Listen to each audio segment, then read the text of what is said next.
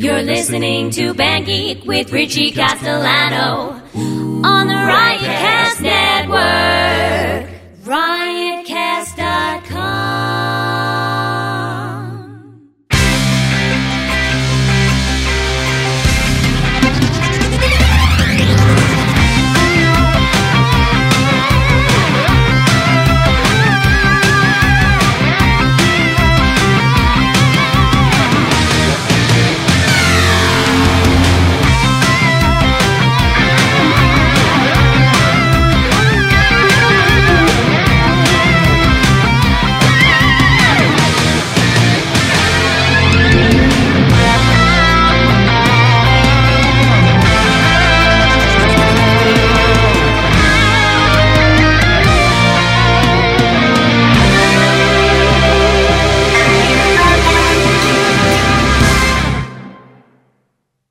Welcome to Band Geek. I'm Richie Castellano. This week's episode is going to be really cool. I got to go to David Geffen Hall at Lincoln Center to see the New York Philharmonic perform Empire Strikes Back. They played the entire score along with 7.1 sound effects and dialogue in sync with the movie on a giant screen, and it was amazing. This is particularly special for me because Empire Strikes Back is my favorite movie in the OT. In this episode, we're going to speak to Lou Mannarino, who's the owner of L&M Sound and Light and the front of house engineer for the New York Philharmonic. Aside from just mixing the show, Lou also designed the system for the entire room with multiple levels of audio so that no matter where you're sitting, you get a great experience. And it was really something to behold, and I can't wait for you guys to see it. Lou is really at the top of his field with audio and sound reinforcement. He's worked with K-array and Sennheiser and other companies on designs, and he's really at the forefront of bringing live sound to the next level. How I know Lou is he was my high school music teacher, and not only was he my teacher, he was also Anne Marie's teacher, and he was Andy Ascolese's teacher. So he's sort of like one of the forefathers of Band Geeks and uh, our mentor. And here's a little weird piece of trivia. Lou taught Anne Marie, and now Anne Marie teaches Lou's kid at the school where she works. So weird, sort of uh, interconnected thing. But Andy and I also worked for L&M Sound Design, and we learned a lot there. We uh, we learned a lot about performance and gear and mixing. So Lou was a big influence on us. And we also played in the Curtis High School Guitar Ensemble, which Lou was the conductor of, and the Curtis High School Symphony. So a lot of the stuff that we reference on Band Geek is from Lou, and Lou was actually on the show before. If you go back to our um, high school VHS episode, I'll put a link up here for that so you can check that out. But really, what I want to talk about is how high school for me was a difficult time, and you know, I was just sort of finding myself, and Richie. you know, the other kids. Richie, Ben, this introduction is too long. You must start the show. No one wants to hear about you. it's my show. You've dedicated entire episodes talking about things like this. You aren't the center of the universe. Yes, to Obi-Wan you listen. Move along. Yeah, but I thought people would like to hear about my high school experience and how I mm. met him. No I mean- one wants to hear about your high school experience. Sick burn. All right, Oh, here's the show. Enjoy. May the force be with you. yes. This is the coolest thing ever. Hey, Band Geeks. I'm at David Geffen Hall. I'm going to watch the New York Philharmonic play Star Wars The Empire Strikes Back. Anyway, this, this gentleman over here is Lou Mannarino, who was my high school music teacher, Anne Marie's high school music teacher. My boss taught me how to mix live sound, my mentor in a lot of ways, and he is currently mixing this show at David Geffen Hall. And are you the um, regular front of house guy for this this group? Yeah, I'm the New York Philharmonic's engineer front of house for about 11 years and the audio designer for most of the events here. This is a really significant and crazy setup you have today because you've been talking to me about this for months that you've been doing this. And can you talk about the setup? Because this is not your regular concert tonight. There's a 140 piece live orchestra playing all the music, and that's the Philharmonic. And then the uh, sound effects and the voice tracks uh, will be appearing in the audio design as well as parts of the orchestra. So, what makes it so difficult is that it's a concert hall and it's not a movie house. So, it's very live, and there's tiers. And so that means surround sounds don't actually necessarily work unless you duplicate them by four. And that's what makes it so complicated. So today we're running it in 7.1.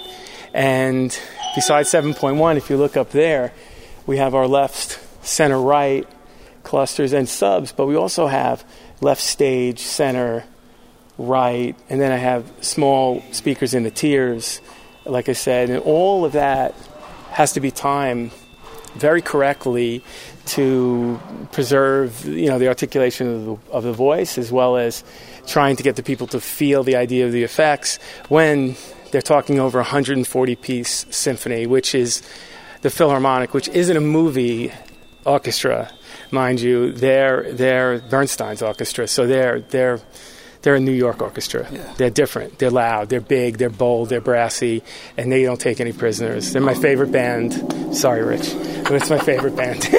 So, what's your strategy for, for mixing a show like this?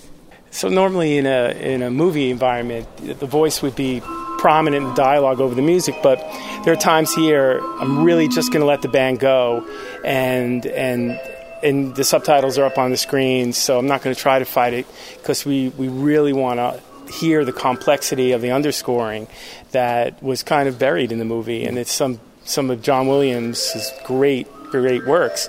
And I have the pleasure of working with John Williams a few times. So Really? talking to him about this. It's it's a really interesting conversation. He's conducted here, and I've mixed him a few times, so it's cool.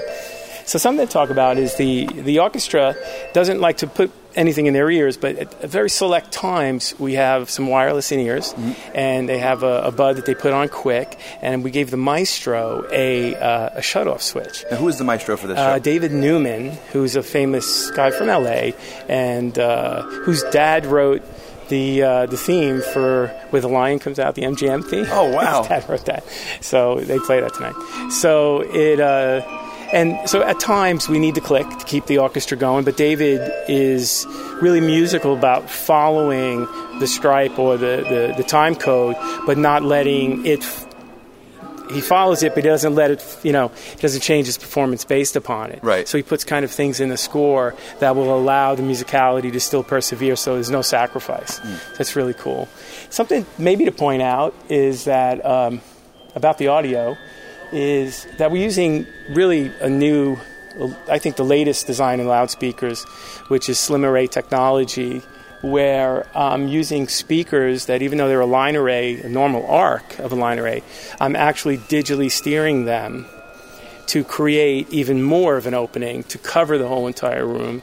And by Now, when you say digitally steering, is yeah. that mechanical? Or? It's, me- it's not mechanical. It's through FIR filtering. It's really EASE Okay. is, is how we do it. EASE you might know of as a, a company from Germany that that does all of our calculations and things for audio in general. and Kind of proves all the amplifiers. so it's an audio process and not a. Y- okay, yeah, gotcha. and it's a process that that takes all of these sources and creates them as a single line source and can actually curve and bend the array through the use of delays. So it's not EQ manipulation; it's very intelligent ways of having delays. Now, what what's unique is that you need multiple amounts of amplifiers to do it. So there might be four channels of amplifiers, six, eight, ten in each box, and then that's how we do it. So we're, this is the first time in this hall we're using this technology. Uh, makes it in Italy, and we're, we're loving it. It's just and Larry Rock, who's my boss, who's the recording engineer, who is amazing. He's got six Grammys, I think. He's outrageous, and he came in today and was like, "Ah," he loved it. So it was really cool. So yeah, I have a cool job. Richie has a cool job, but I have a cool job too. For those of you who don't know what that means, when you time align a system, it's so you don't get weird phasing, and everybody in the theater should hear the same quality. Is that correct? Yeah, I had issues with using a line array, which of course displays a horn, high frequencies, kind of evenly throughout a room, but it, it doesn't do that for the low mid. It bulks up the low mid. And so then if uh, Yo-Yo Ma is playing the cello, that in this half of the theater here in this bottom section, I'm going to hear it differently than I'm going to hear it on the second tier.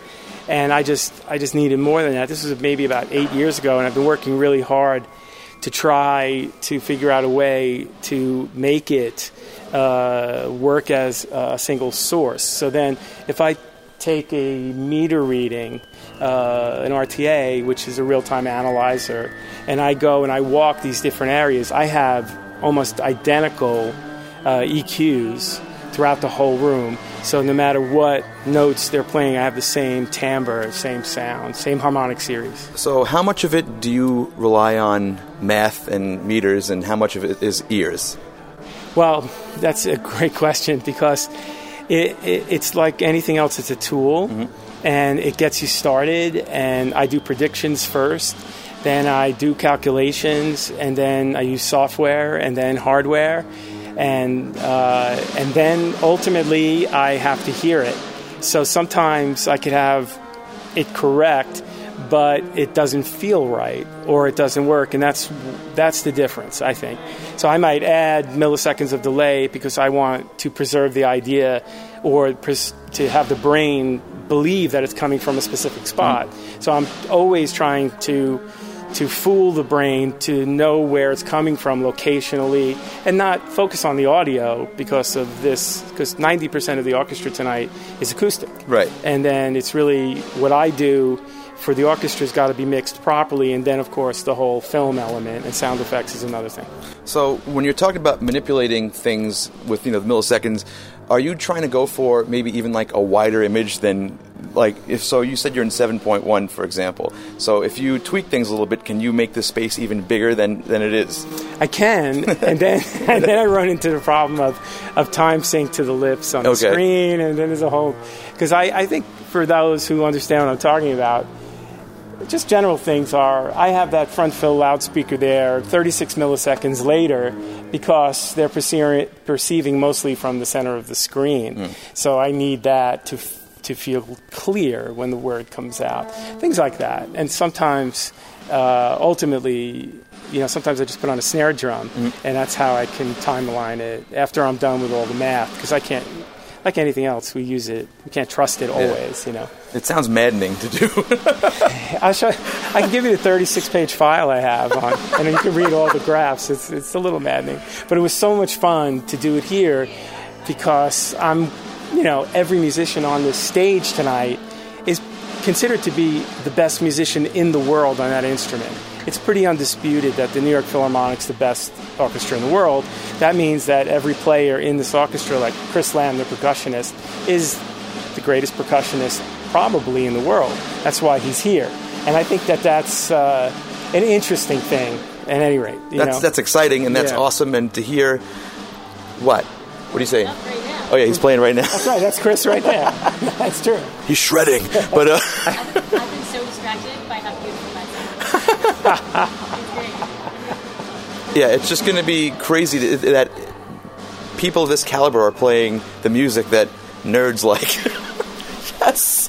Yeah, yeah. Um, so let's talk about. You, you said you have two versions of the film playing simultaneously, Yeah. and that's a, a backup thing. Yeah, you know, sometimes uh, different video playback systems have specific issues in running with non compressed video.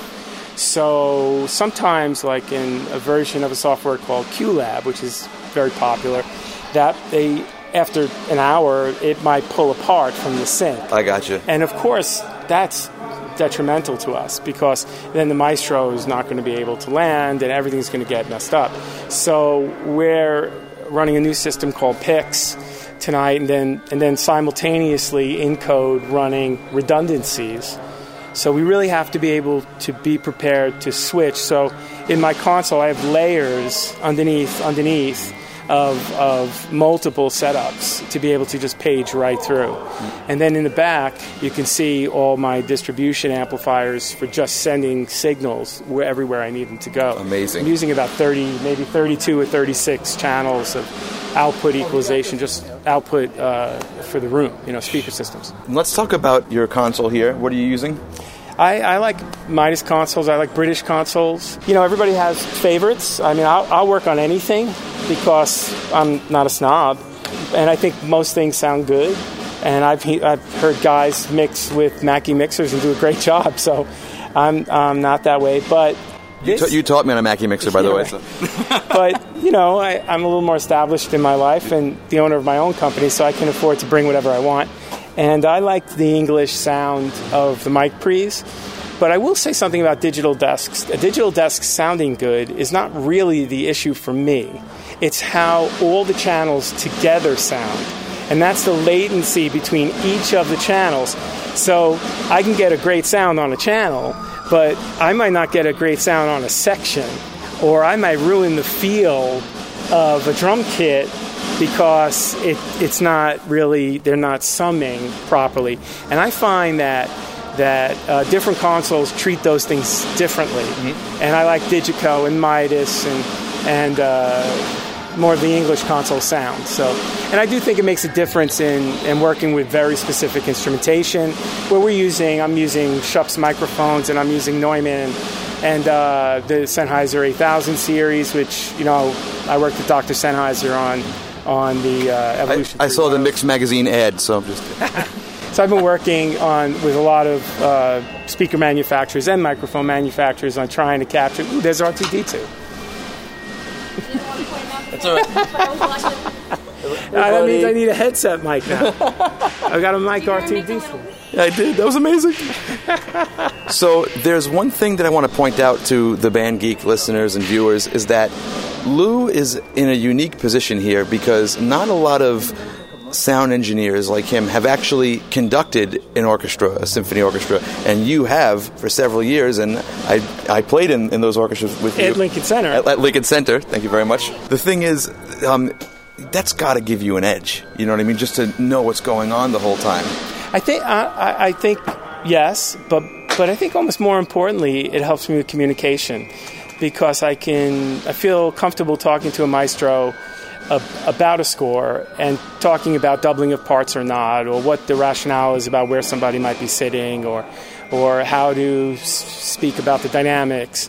And then I also think it helps me in a technical way to talk with the stagehands, who, of course, without them, this wouldn't happen. Yeah. We happen to be lucky, especially in New York, to have a great, you know, IATSE's all over, but in New York, the local one here happens to be great, and especially in this hall. And I have to tell you, they've been, by the way, pampering me to get this right. Uh, all of my ideas, and it, it's it's really happy to have a crew of 30 people helping me with this. Yeah, Amazing. So, how do you balance being someone who, who was a maestro yourself and a conductor versus being an engineer in this capacity?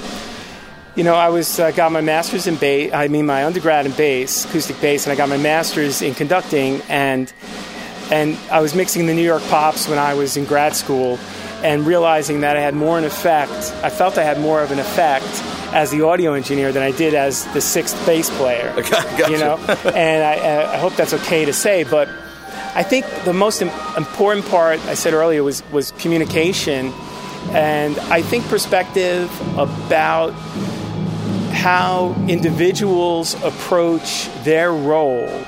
If I, as an engineer, are, am, am trying to not just get the kick drum sound that I want, okay, channel one, hit the kick, hit the kick snare. You know, I would remove myself sometimes from that and, and, and listen to the instrument acoustically, listen to it from a drummer's perspective, try to really understand what that what Yo-Yo Ma is trying to achieve with that specific composer. And and I found that it is really outrageous with what how these composers and musicians how much they care about what they're doing, how much you care about your sound, you know. And then when a sound man comes in and tries to fit it into his can Right. her can, it, it's really an interesting thing. So I think I think me being a maestro has really given me perspective, which ultimately I hope gives me more humility to really listen to others, which inevitably makes me better. Now, one thing I'm looking forward to seeing is how crazy are you going while you're mixing this? Like, are you mixing sections the whole time? Are you, or do you, or do you sort of get a balance with the orchestra? Let it be, let the maestro, um, you know, control levels, or are you helping a little bit? Wow, it's it's all really the maestro, and then I yield to what's it's almost like a mixed minus. I yield to what's missing, Gotcha. or I'm making notes sometimes uh, for the next performance. This is actually the opening night of, of this film, and uh, so we haven't rehearsed the whole film yet. I actually haven't heard the complete dialogue tracks yet, so I could be missing a line or two. Just look at me. I'll help you. If it's a Well, the thing is. I don't know where they're popping up. You know, we have so many tracks coming, what we call from the stems of the video. I uh, sometimes they bury Yoda on a track, and I don't know where he is. You know, and I'm trying to figure that all out. But yeah, yeah, I'll be scrambling a bit for sure. Um, yeah. Did, a did you have to work with Disney at all to, to get this happening? yeah, yeah, I know that this orchestra is premiering it, and then from here, all of our notes will then go back into the studio. They'll change things, and then they're going to send it out for a five-year tour, I think.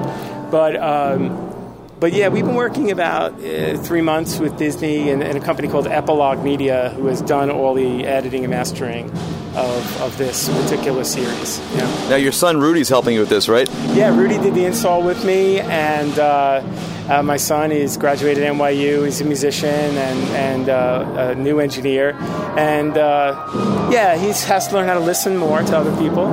and uh, he worked with you last week. He, he you. did. We, we put him through the ringer. He he worked on a classic BOC weekend with no sleep and no sound checks, and he did great, probably because of your trading. That's good. And and you and you told me, I said he's doing great. You're like, you know, make him work harder. I'm like, okay. My son Rudy said to me, Dad, I'm going to take the summer off. I just graduated college. I said, No, no, no. You just graduated college. You know what? Since you said that, I'm sending you out on the Warped Tour. And he went out on the Warped Tour that first summer after Yeah. college. And that taught him well. We that that's a, that's a crazy story by itself, right there. It really is. But uh, it looks like you got to get ready, so Yep. I don't want to take up any more of your time. Lou, thank you so very much for doing Okay, this, cool. and Thanks. I can't wait. And when this tours, check it out in a town near you. Yeah. So thank you so much. You're welcome. So that's it for our Empire Strikes Back at Lincoln Center episode. I hope you enjoyed it. Make sure you support Band Geek by using our tip jar. That's richiecastellano.com slash tip jar, and it's a regular PayPal form. And if you use Amazon, go to riotcast.com slash bandgeek, hit the Amazon banner at the top of the page, then you do your shopping like normal, and a small percentage of your purchase goes to supporting our show, and it doesn't cost you anything extra. So thanks a lot for watching. Hope you had a good time. See you next time.